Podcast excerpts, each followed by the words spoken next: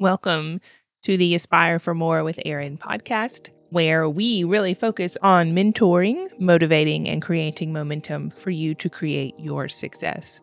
It is a podcast specifically for leaders in the senior living industry, led by a leader in the senior living industry. I believe your mindset is important. I believe your why is important. And I believe how you create momentum for your community is important.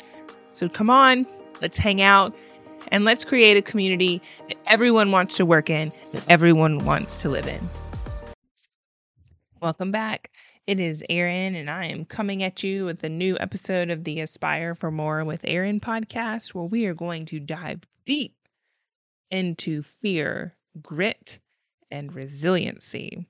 The previous episode was about overwhelm and burnout and anxiety, and it was a real vulnerable look at my journey through my life, through the senior living industry, and probably even before that, because I have been through quite a few challenging times in my 42 years of life that I believe led me to the point where I had to change the way I operated.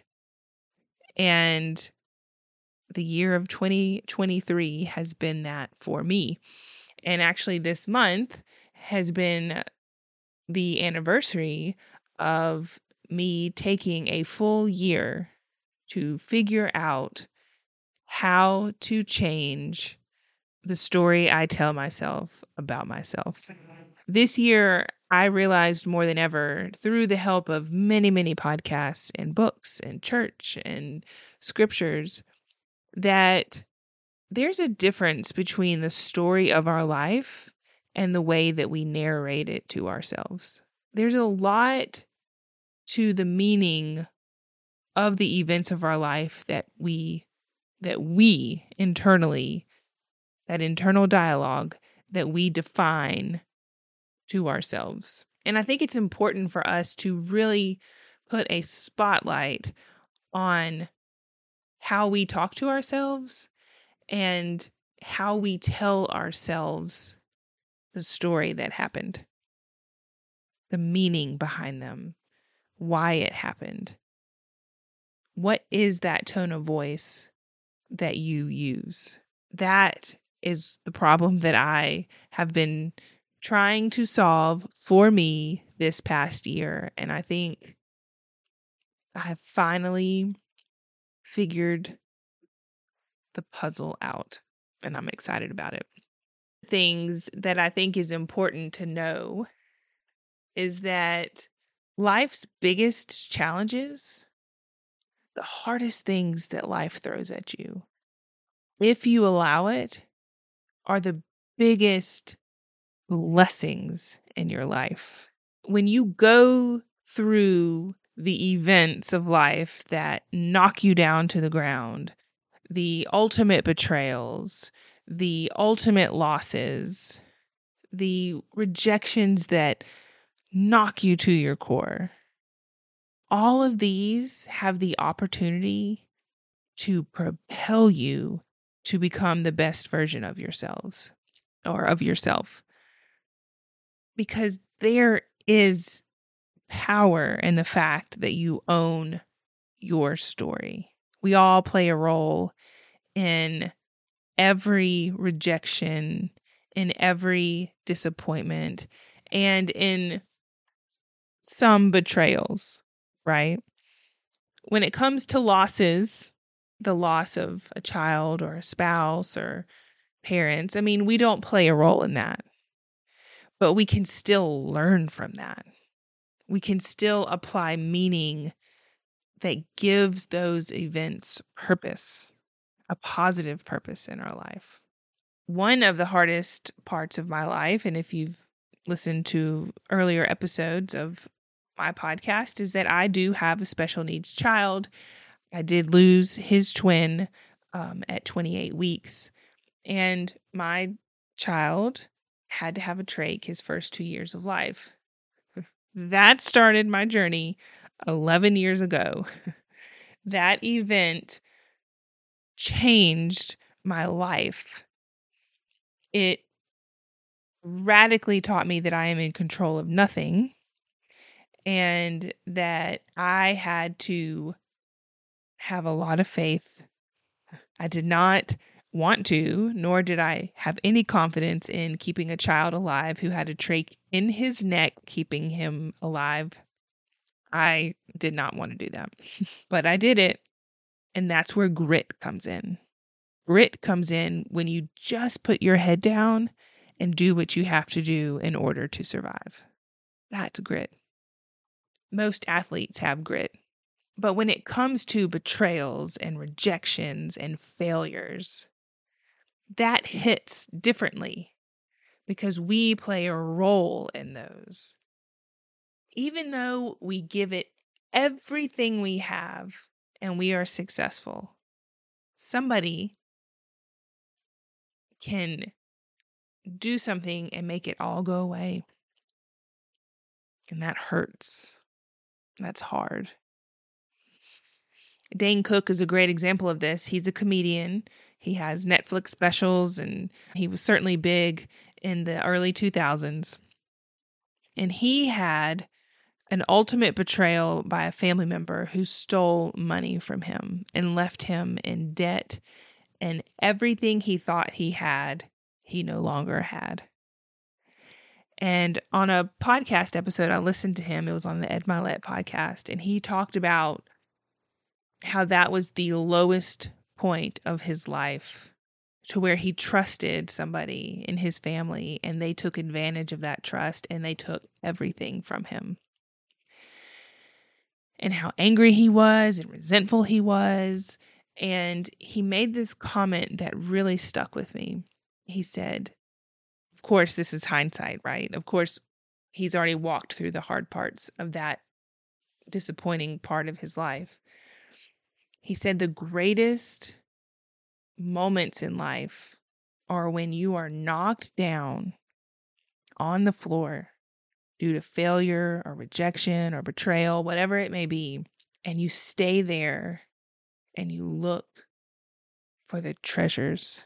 Because when you rise from those ashes, when you put yourself back together again, there are treasures that you can take with you to create a beautiful experience moving forward. Now, of course, that's paraphrased. That's not exactly what he said, but that's what I took from it. And so, in that moment when I was dealing with my own hard time, I decided, okay, I will take his advice. And and rather than being resentful and angry, I decided to say, I want to own my own power. I want to own my story. And I looked for patterns in my life that did not make sense. And I wanted to change those. And I wanted to start making sense with new patterns. And that was one of the best things I ever did for myself. It's that resiliency. Because honestly, resiliency is not snapping back after life altering events happen right we we think that we have to come back and just snap back into place and be who we were used to be after this i will never be the same after losing a baby at 28 weeks or having a child with a tracheostomy for 2 years i will never be the same person but I am a different person, a stronger person, a much more open minded person. you cannot have an atypical child and not be open minded. He taught me more than anything that expectations are just chains that we put on people and how great it is to live life to just be excited and happy that we're alive, to be who we were made to be instead of who my parents wanted me to be, right? But resiliency is actually changing and having the ability to move forward an improved version of yourself, a bouncing back rather than a snapping back into place. Dr. Taryn Marie is an expert on resiliency, and she was also on the Ed Mylett podcast and talked about the differences between grit and resiliency and her research in resiliency. And it was a beautiful podcast to listen to. And her book is really of course, very good as well. And I just learned a lot of valuable concepts through that. So, we want to start with fear. I think fear is really where grit and resiliency comes from when we face our fears, when we attack our fears. I love this quote where where it says fear is a mile wide and an inch deep. I mean think about that. It's a mile wide and it's an inch deep. Fear prevents us from so much. I mean, I know that it prevented me from a lot of different things in every element of my life. But fear is in everyone's life. And I think sometimes, well, I know that I did. I thought that I was the only one that struggled with fear the way that I did. But even Reese Witherspoon, of course, the actress who everyone knows from all the her popular films, talked about how fear ruled her life when she was playing June Cash on Walk the Line, which she won an Oscar for, right? But she was excited. She signed everything. She was excited to do it. And then, like, the reality hit. Oh my God. A, I'm playing June Carter Cash. I mean, that's kind of a big deal, right? Now I'm going to have to learn how to sing, play the guitar, and then be judged for that. And what is so great about her and some of her authentic and very vulnerable interviews, she talked about how she tried to get out of that contract. She didn't want to do it. She was scared of the three types of fear, right? The fear of rejection, the fear of judgment, and the fear of failure. And she talked about how she fought and fought every avenue that she could ever try to not have to do that movie, but she lost. And so she had to develop grit. She had to put her head down and embrace the suck, right? To embrace the suck of what it would took to learn how to play the guitar, to learn how to sing, and to become an icon in country music. That is grit. Grit is the senior living leaders and the caregivers who took care of our residents through COVID. We had to do what we had to do, and we couldn't really spend too much time thinking about it. We had to do it. We had to put our head down, have the stamina, and handle the challenges like it's a marathon and not a sprint. It took courage, it took passion, it took a hell of a lot of perseverance, and we stayed mission and goal oriented. That is grit. It's uh, like a component, right, of resiliency. It's literally putting your head down and keep going. And that's what we have to do whenever we feel that fear. And, you know, inside the senior living industry, failure, rejection, and judgment eh, I feel like we're all just swimming in it. The areas that I believe represent the judgment are our surveys. When we have the surveyor walk in and judge us, judge our incident reports, judge our investigations, judge how we communicate with each other, judge all of it, that is enough to send anyone over the edge. And then we got to worry about occupancy, which to me is symbolizes the fear of rejection. You know how do we get people to choose us? And what how do we feel about us whenever they don't choose us? And then of course the feel of fear of failure which is the constant turnover carousel that we have in our industry whether it's in the regional realm or the community realm you've been in it long enough to know it's just a revolving door inside of our industry these three elements certainly can affect us in a negative way. And some of us put our head down and grit it out. And some of us tap out and say we don't want a part of it. Because honestly, it's hard to have five bosses. We have five groups of people that we need to keep happy, and that's our residents, their families, the associates, home office, and the surveyors. And you fear judgment, rejection, and failure in every group.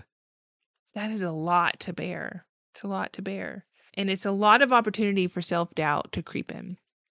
But the thing about fear and self doubt is that it will overtake and undermine the faith that we can have in the face of fear. You know, we have these sayings where we reap what we sow. And if you're sowing good seed, you should have the faith that it will happen. For me, occupancy and my belief that sales is service, if I serve my people well, I know that my occupancy is going to grow. So, yes, we may have bumps in the road, but ultimately, I know and I believe that my occupancy will grow because I am sowing the seeds of service and love and respect. And then the fear of judgment. Let's talk about that, right? Judgment from other people doesn't really matter. But when it matters to us is because we assign that judgment to ourselves. So I could be walking through the biggest failure of my life, in my opinion, and other people could judge me and it would pile on the negative energy. Or I could be walking through the biggest failure of my life and I am turning it into the biggest blessing of my life. And those judgments don't matter to me because I know the work that's taking place inside of me. I know the transition that's coming and I know what's ahead of me and I am ecstatic about it. That's a process. That's the definition of resiliency. Because judgment is just the meaning that we put on things. And guess who's in control of the meaning that we put on things? We are. Whose opinion do you value most? Do you value people's opinions that haven't achieved as much as you have? Who haven't been in the same arenas that you have? Who haven't fought the same fights that you have? Are you allowing people who don't even understand your vision to assign judgment to circumstances they, they really do not have the correct context for? Are you allowing people's judgments who you don't even respect dictate your life? Evaluate whose opinions, whose judgments you are allowing yourself to listen to because they probably don't deserve to be there. And then the fear of failure is a great one. But if you actually focus on failing, you probably will fail. But if you actually focus on learning and you go into every challenge, every complex situation every transition in your life with the thought process, the mindset that I'm going to learn from this, you will probably fail less and you will learn a lot. It's that element of embracing the suck. It's that judgment of failing. Look, how many times have we started something new and not been good at it? Everything. There's a pattern in my life that I was horrible at almost everything that I first started. But that made me so mad that I obsessed about it until I got better. You cannot expect to be great at everything you do at the beginning. And you cannot compare yourself to somebody who's been on the journey for three years and you've been on the journey for one day. So, failing literally is a part of success. And when you're successful, it's because you're standing on top of all of your failures. And failures are just lessons to learn from. So it should not have much control over us. I say this, but fear of failure, rejection, and judgment was my fuel for a very long time. And it was unhealthy.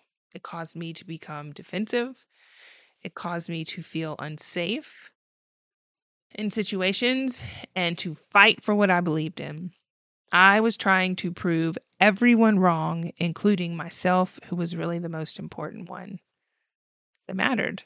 My resiliency was strong, my grit was strong, because I was going to prove to everybody that I can do anything that I put my mind to, that I wanted to do, right? But where I wasn't my best was this other component of resiliency, which is intelligent or productive perseverance. It's easy to say grit, right? Put your head down and keep going. But it's something else when you actually assess the situation and you realize, hey, I think it's time to pivot. I'm not in an environment that serves me anymore, that appreciates me, that values me. In fact, this environment may be what's holding me back, keeping me stuck. When you take the time to really assess the situation that you're in, does it require grit? Or does it need a little bit of intelligent perseverance to figure out maybe this is when I should pivot? maybe this isn't the best situation for me. One of the biggest fears, and this is to me the newest framework that I am walking in that has dramatically changed my life, is how I rejection. You know, we've talked about failure and we've talked about judgment, and now we're going to talk about rejection. Woo. Um, if I could say one fear that controlled my life, my entire life, it was the fear of rejection. And it started from a child to really this year. The desire to belong, to be valued, to have validation from other people was a strong need for me. And then when I didn't get that need, it became fuel for me to become the best to get it or to prove somebody wrong who thought that I couldn't be what I thought I could be. You know, that chip on your shoulder that says, I'm going to do this because you don't think that I can. When really that was just a projection of feelings for me to myself. And it served me well. I was successful. I did some amazing things. I changed a lot of lives, created a some amazing teams inside the industry and we're was able to turn four communities around into high occupancy, high performing teams. But it did not change the story in my head. It did not make me believe that I was enough because achieving never will. And when you have a chip on your shoulder and you're defensive because you're trying to prove people wrong, it's just going to make it worse because the fire inside of you is negative energy. And so, as I've been studying rejection, I have found Jamie Kern Lima, who wrote the book Believe It. And that book was about her relationship with rejection, which to me was an eye opening experience for, for me. And one of her exercises was What is your definition of rejection now? When you are hit with rejection, what is the first sentence that defines that experience? I'm not enough. That was mine, and that was hers. But the truth is, through her experience, she's changed that definition for herself because of her own experiences.